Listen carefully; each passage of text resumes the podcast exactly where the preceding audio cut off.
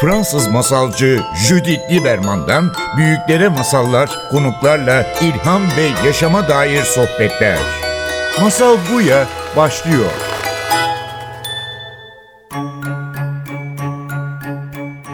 Masal Buya hoş geldiniz. Bugün stüdyoda Ayfer Doğan'la beraberiz ve Şule Süzük. Şimdi ikiniz Denizli Koruyucu Ailelerin Derneği'nin şu an Şule sen başkanısın ama Ayfer sen bu derneğin kurudun ve artık başkan olmasan da kurucu başkan olarak işi, faaliyetler devam ediyorsun. Ve bugün bizim konumuz bu. Koruyucu aile olmak. Yani çok güzel bir iş. Yani ben daha önce size anlattım. Yıllar önce Amerika'da çok koruyucu, çok çocuklara koruyucu aile yapan bir e, aileyle beraber yaşadım ve beni çok dokunan bir hikaye çocukların hayatları ve hikayeleri değiştiriyorsunuz ve dernekle beraber bu sistemi tanıtmaya çalışıyorsunuz, yaymaya çalışıyorsunuz. Hoş geldiniz. Hoş bulduk. bulduk. Gerçekten bambaşka bir masal. Yani alışına, alışılmış masal değil. Yani normalde aile olmanın yolu bambaşka. Siz farklı bir aile olmanın yolu tanıdınız önce, deneyimlediniz ve şimdi tanıtmaya çalışıyorsunuz. Evet. Koruyucu anne karnımda değil ama kalbimde doğum veren anneler öyle diyorsunuz değil evet, mi? Öyle evet diyoruz. Ee, yani seninle başlayayım Ayfer. Nasıl başladı senin için bu macerayı, bu koruyucu anne olma macerası ve kaç tane koruyucu çocukların var? Benimki 20 sene evvel başladı. Bir televizyon programıyla başladı ve e, öğretmendim ve iyileşmenin, toplumsal iyileşmenin kendimizi sadece iyileştirmekten geçmediğini, bizim iyi olabilmemiz için toplumsal bir iyileşmenin olması gerektiğinden düşünerek öğretmendim zaten. Bir çocuğun sevgiye ihtiyacı olan bir çocuğun bakımını üstlenmekle başlayabileceğini düşündüm ve öylelikle başladı. E, dört çocuğun koruyucu ailesi oldum. Biyolojik iki erkek çocuğum var. Ve halen e, birisini evlendirdim, birisini üniversiteye yolladım kızların. İki kız kardeşle beraber devam ediyoruz 10 seneden beri. Harika gerçekten. Sen Şule senin biraz hikayeni duyalım. Evet benim hikayem aslında e, büyülü bir hikaye. Çünkü Koruyucu Aile Derneği ile tanışmamla başladı. Ayfer Hanım'la tanışmamla başladı ve diğer e, derneğimizdeki koruyucu ailelerle tanışmamla başladı. Her hikaye, e, her olumsuzluk farklı kapılar açabiliyor hayatta. Yani biz toplum olarak her işte bir hayır vardır deriz. Biz bazen bunu çok böyle halk deyişi olarak algılarız ama benim hayatımda böyle bir şey oldu. Ee, ben çocuk sahibi olmak istedim ama olmadı. Çünkü geç yaşta evlenmiştim ee, ve işte biyolojik ritmi belli kadınların ee, vesaire. Sonra ne yapabilirim diye düşündüm. Çocukları seviyorum ve dernekle tanıştım. Hiçbir şeyin sonu değil. Hatta çok çok güzel başlangıçların ilk adımı ve böylelikle benim sürecim, serüvenim başladı. Bundan iki buçuk yıl önce kızlarımla tanıştım.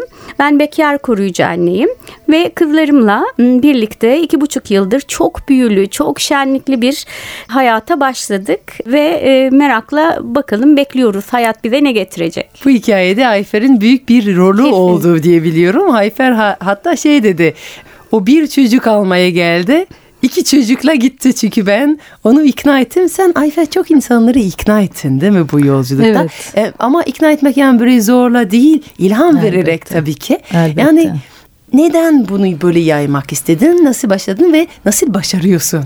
Ee, bundan 10 yıl önce kendi koruyucu aileliğimde epeyce yol aldıktan sonra yani süreci deneyimledikten sonra bir gün baktım ki hakikaten sayılarımız Türkiye'de o kadar az ki ve e, koruyucu aile olan e, benim ilimde koruyucu aile olan kişi sayısı o kadar az ki neden insanlar bu kadar sessiz ya da neden bu konuya ilgi göstermiyorlar diye düşündüm.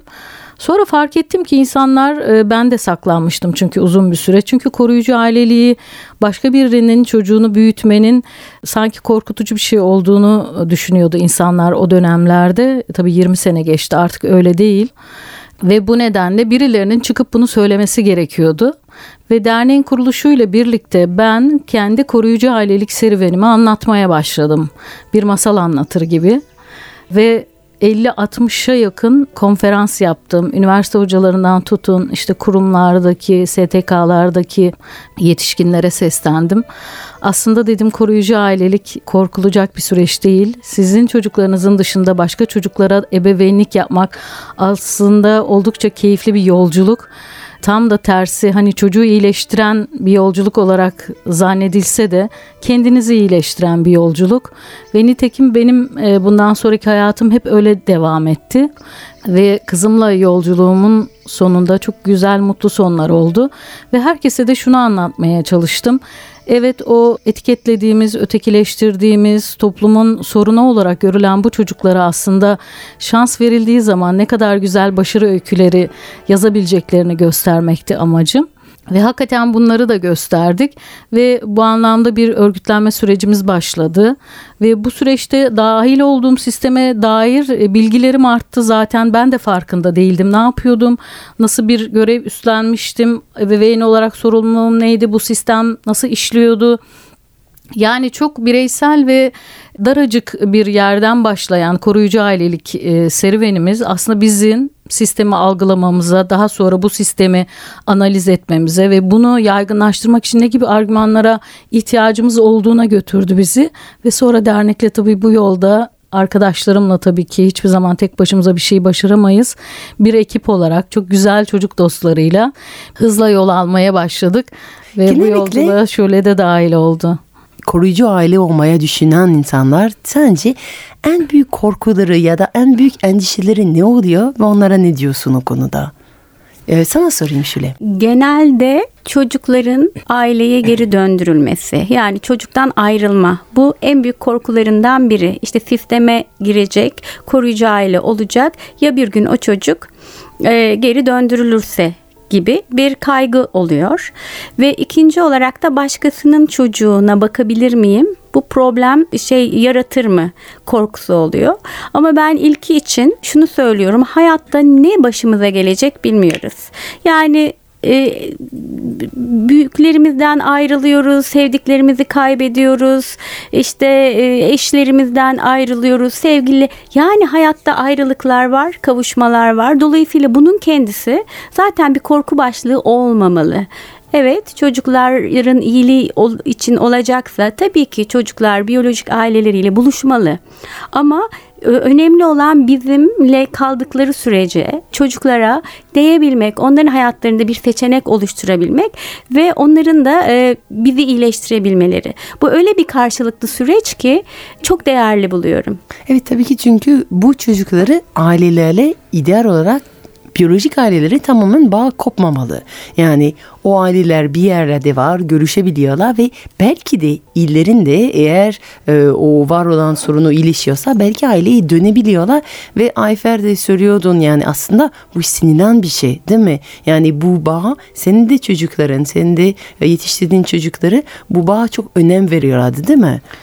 Evet e, yani zaten anlamaya çalıştığımız şey bu. Çocukların bize gelmesinden sonra artık iki tane aileleri oluyor. Onları hayata getiren ve var olmalarını sağlayan aileler ve bir de onları büyüten ve e, hayata hazırlayan aileler aslında kimse kimseden daha eksik ya da değersiz değil. Tabii ki çocukların geçmişteki yaşantılarına baktığımız zaman biyolojik ailelerle sorunlar yaşamış olabiliyorlar e, tabii ki ağır travmatik süreçlerden de geçmiş olabiliyorlar ama ben çocuğun ruh sağlığının bu 10 yıllık geçtiğim dönemde şunu fark ettim ki çocuklarımı da büyütürken ve dernekle yaptığımız çalışmalarla çocuğun biyolojik aileyi sevgi ve iyilikle hayatında dönüştürmesi ve onların yerini kendi e, ruhsal anlamda bu iyilikle dönüştürmesi onun ruh sağlığına çok katkı sağlayan bir şey ve yola devam edebilmesine çok katkı sağlayan bir şey. O nedenle. Bir hikaye anlatıyordun kızın ve kendi annesiyle biyolojik annesiyle olan e, ilişkisinden bahsediyordun. Bunu anlatır mısın bize? Anlatayım. Hakikaten e, çocuklarla yaşadığım zamanlar ve anılar gerçekten çok değerli şeyler benim için. Benim varlığıma da onların varlığına da çok etkeden şeyler. E, bir gün kızım okula gitti ve e, sonra ben evi toparlıyorum. Masada bir şiir gördüm. Defter açıktı çünkü. Sonra o şiiri okudum. O şiirin sanki bir yazarın şiiri olduğunu falan zannettim ama içinde isimlerimiz de geçiyor. Sonra fark ettim ki bu şiir kızım tarafından yazılmış. Sonra ona dokunmadım tabii ki. Ona da sormadım, söylemedim ve bir gün bir pazar kahvaltısındayız. Pazar kahvaltısının ardından uzun sohbetler ediyoruz. Oku zaman çok fırsat olmadığı için. Bana dedi ki anne ben bir şiir yazdım dinlemek ister misin dedi. Aa dedim şiiri biliyordum ama e, tabii dedim okur musun bana? Geldi okudu annesine yazdığı bir şiirdi. Ve o şiiri okurken ben e, o kadar çok duygulandım ki onun annesine olan özlemini ve acısını o kadar çok yüreğimde hissettim ki hala hissediyorum. Ağlamaya başladım. Ben zırıl zırıl ağladım. O şiirini bitirdi. Ve o a, biyolojik annesini çok göremeyen bir çocuktu değil mi? Yani Evet. hiç göremeyen bir evet. çocuktu. E, neredeyse hiç görmedi. Ve onun sonunda e, yanında kız kardeşi var. dedi çok ilginç sen niye ağlıyorsun ki dedi. Annesine bir şiir yazmış. Anneme bir şiir yazmış. Hani kendi annesine bir şiir yazmış ve bu seni bence üzmeli dedi çocuk kız kardeşi oradan. Hayır dedim. Hani e, ben de çünkü dedim onun acısını çok iyi hissettim içimde ve çok üzüldüm dedim. Eğer bir gün annen seninle buluşma fırsatını yakalarsak seni dedim dünyanın Türkiye'nin öbür ucunda olsa götüreceğim söz veriyorum dedim. Sonra bana e, döndü dedi ki anne dedi sen bana nasıl katlanıyorsun dedi. Çünkü o güne kadar o kadar çok sorunlar yaşadık ki aramızda ve ben onların hiçbirini kişiselleştirmedim. Bana yapılmış bir davranış olarak düşünmedim. Ben onun öfkesini, kırgınlıklarını ve üzüntülerini anlayabiliyordum. Ama dedim ben sana katlanmadım ki ben seni sadece sevdim dedim. Sonra sarıldık, öpüştük.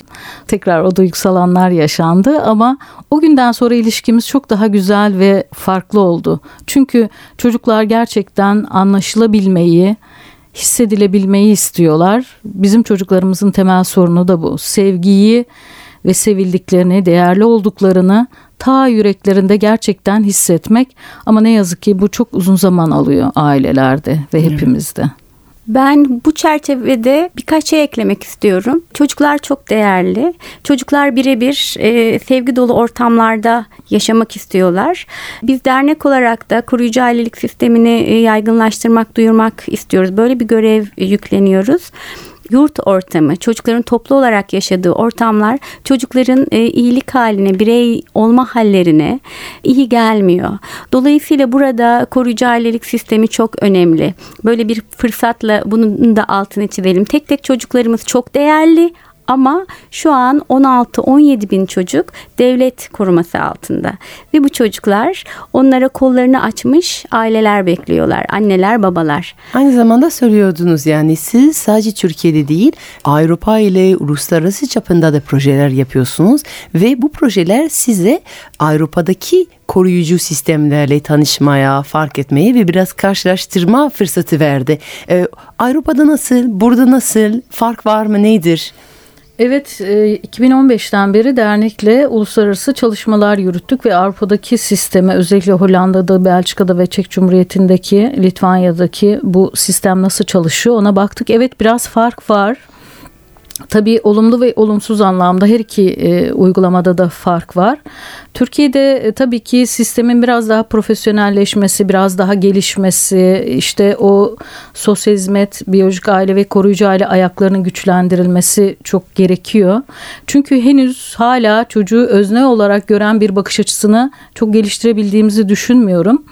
Avrupa'da da bu iş çok fazla profesyonelleşmiş. E, bunun da sakıncaları olduğunu düşünüyorum. Çünkü çocuklarla beraberliğimiz biraz önce anlattığım hikayedeki gibi belki çok daha sevgiyi hissettirmeye, onları anlamaya dönük bir e, süreçle gerçekleştirilebilir. Ama e, sevindirici olan şu ki Avrupa'da da çocukların artık geçmişe dönük travmalarıyla nasıl başa çıkacaklarını, koruyucu ailelerin bu anlamdaki yeterliliklerin üzerine dünya çalışmaya başlamış. Yani çocuğun sadece alanını ya da yaşadığı yeri değiştirmek hiçbir şeyi değiştirmiyor. İşin özü e, sevgi ve onu anlamak. E, çocuk yuvada da yaşasa, bir ailenin yanında da yaşasa ona gerekli değer verilmediği, sevildiğini ve güvende olduğunu hissetmediği sürece nerede yaşadığının bir önemi yok. Onun için ailenin bir parçası olduğunu hissetmek, saygı duyulan bir varlık olduğunu hissetmek o koruyucu ailenin sorumlulukları arasında işte Avrupa'da da Türkiye'de de geliştirilmesi gereken nokta Avrupa belki sevgiyi biraz daha hissettirmeli. O profesyonel bakış açısını biraz yumuşatmalı. Türkiye'de sadece gönüllülükle ve sadece isteyerek e, olmayacağını, bu işin biraz daha sınırlarının net konulması gerektiğinin farkına varmalı diye düşünüyorum ben. Ama aynı zamanda Türkiye bence çok uygun bir yer. Yani daha bu sistem çok iyi tanınmıyor. Söylediniz yani şu an oran olarak Türkiye'de çoğu çocuklar yuvada yani çoğu, çoğu çocuklar koruyucu ailede değil. Avrupa'da terse çoğu çocuklar Türkiye'de yuvada kalıyor. Koruyucu aileler az ama Türkiye bence yani çok çocuk merkezi bir toplum. Yani ben Avrupa'dan geldim. Buraya geldiğim zaman her zaman yani benim gördüğüm ve gözetlediğim kadar Türkiye'de çok fazla çocuklarla ilgileniyor, soruluyor. Benim de çocuğum var. Dev bir ilgi alıyor çocuk ve büyük bir çocuğa dair bir sevgi olduğu için bence çok uygun bir toplum. Dediğim gibi yani eğer bu sistem tanıtabiliyorsak sanki çocukları gerçekten sevecek aileler olabiliyor. O konuda şöyle e, sen ne düşünüyorsun? Bir de sana bir de şey sormak istiyorum. Sen soruyordun bazen çok komik olaylar yaşadığın çocuklarına. Onları da bize anlatır mısın diye soracaksın sen. Komik olaylar e, var evet. Çocuklar, kızlarım beni çok güldürüyor. Özellikle küçük kızım. Arada ben masa başında çalışan biriyim. Hep bilgisayarda bir şeyler yazıyorum, ediyorum. Ara ara gelir, e, beni yoklar. 10 dakikada bir. Anne ne yaptın? İşim bitti mi? Sarılır.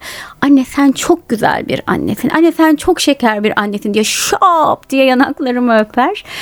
E, başta şey yapıyordu. Ben ilk kızlarım geldiğinde kızıyordu, öfke krizleri oluyordu başta ve o zaman e, bana diyordu ki gözlerini böyle şey yapıp burnunu da kırıştırıp göstereceğim sana göstereceğim diyordu. Ben ben gideceğim. Ondan sonra annemi babamı getireceğim. Sen bu evden gideceksin. Biz annemle babamla bu evde kalacağız diyordu. Ben böyle gü- gülmemek için kendimi zor tutuyordum. Yani öyle bir şey evi çok sevmiş ama bana öfke duyuyor başta. Yani çünkü onu sınırlandırıyorum. Hayır bunu şu an yememelisin ya da elini yıkamalısın dediğimde ama süreç içinde hakikaten e, birbirimizi tanıdık, e, o sınırları öğrendik birbirimizin ve inanılmaz çocuklar böyle sevgi dolu ve bu sevgi hepimizi iyileştirecek. Ben özellikle koruyucu ailelik sisteminde 25-65 yaş arası evli ya da bekar belli bir geliri olan tüm Türkiye vatandaşları koruyucu ailelik için başvurabilir. Ben özellikle e, eğitimli arkadaşların, çocuk seven arkadaşların, bekar kadınlar ve erkek arkadaşların koruyucu aile olabileceklerini düşünüyorum. Buradan çağrı yapmak istiyorum. Yani çocuklarla hayat çok keyifli, çok şenlikli, çok eğlenceli, çok iyileştirici. Kesinlikle Şöle'nin her kelimesine katılıyorum. Çocuklarla hayat aslında kendi çocukluğuna bir geri dönüş. Özellikle koruyucu ailesi olduğunuz çocuklarla farklı bir ebeveyn deneyimlemesi aslında. Biyolojik çocuklarınızı büyütmekle aynı şey değil. Ee, ve şuna da hiç katılmıyorum. Bir tabak yemek, bir tabak, bir tane yatak kısmına çok daha fazlasına ihtiyaçları var ve çok daha fazlasını hak ediyorlar. Ve her birinin hakikaten sevgi ve güvenle büyüyecekleri bir aileye ihtiyaçları var. Bunu yapmanın hiç zor olmadığını düşünüyorum. Bazen çok şaşırıyorum. Hani tereddüt edince tabii ki saygı duyuyorum. Ama birçok insan koruyucu aile olabilme yeterliğine sahip Türkiye'de. Siz bambaşka bir masal yazıyorsunuz gerçekten alışılmış olmayan bir masal ve birkaç örnek verdik yani her zaman kolay bir şey değil. Yani çünkü çocuklar geldiği çocuklar bazen travmatik geçmişten geliyorlar ve bu insanları tereddüt verebilir. Ama en başta Ayfer sen burada açtın. Bu bir toplum iyileştirme yolculuktur. Elbette zorlukları var ödülleri olduğu kadar ama bir amaçla beraber gerçekten bu bir iyileştirme, bir sevgi, bir dönüştürme işidir ve sen Ayfer buraya geldiğimiz zaman sen bizimle çok güzel bir söz paylaştın. Yani aslında bu mesele çocukları neden iyileştireceğiz, çocukları neden yetiştireceğiz? E çünkü bir yetişkin tamir etmekten kolaydır. Yani sonuçta unutmayalım bu çocuklar bir gün bizimle beraber yaşayan yetişkinler olacak ve bir sağlıklı, güçlü, iyi bir toplum istiyorsak o zaman gerçekten e, şu an zorluk yaşayan çocukların yanında olmamız gerekiyor. Onlara yuva olmamız gerekiyor. Onlara kalbimiz açmamız gerekiyor ve onları sağlıklı bireyler olmayı fırsat vermemiz gerekiyor. Kapatmadan önce Ayfer senin kızın, senin kızlarından biri şu an mezun oldu ve bizimle ne iş yaptığını paylaşmanı istiyorum. Çünkü bu beni çok dokundu. Çok teşekkür ederim Judith. Meral benim ilk koruyucu ailelik sürecimin ve hayatımın değişmesine neden olan çok güzel kızım. İnanın onu kendi doğurduğum çocuklarla eşdeğerde seviyorum. Çünkü o kadar güzel bir süreç yaşattı ki hepimize. Beni büyüttü, olgunlaştırdı. Farklı bir insani yönüm olduğunu keşfettim. Ve onunla birlikte farklı bir yolculuğa başladım. Onunla birlikte tüm Türkiye'ye haykırmaya başladım. Evet bunlara şans verirseniz bu çocuklarımız çok güzel şeyler yapabilirler.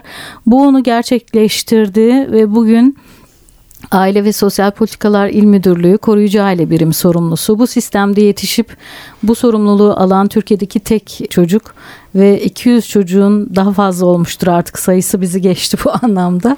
Aileyi yerleştirmesi konusunda çaba harcadı ekip arkadaşlarıyla beraber. Onunla gurur duyuyorum. Bütün çocuklarımızla gurur duyuyorum tabii ki. Her birinin sevgi dolu ve güvenli bir ailede büyümeyi hak ettiklerini düşünüyorum. O bir tohumdu ekildi, bahçe buldu, ağaç oldu ve bizim dünyamızda, bizim toplumumuzda, bizim bahçemizde gerçekten bambaşka bir fark yarattı. Siz de fark yarattınız. Umarım çok olur sizin gibi ebeveynler. Umarım. Geldiğiniz için çok teşekkür ederim. Biz teşekkür Ben çok teşekkür ediyorum bize bu fırsatı sağladığın için. İyi ki varsın Judith. Çok teşekkürler. Fransız masalcı Judith Lieberman'dan büyüklere masallar, konuklarla ilham ve yaşama dair sohbetler. Masal Buya sona erdi. Programın tüm bölümlerini ntvradio.com.tr adresindeki podcast sayfamızdan dinleyebilirsiniz.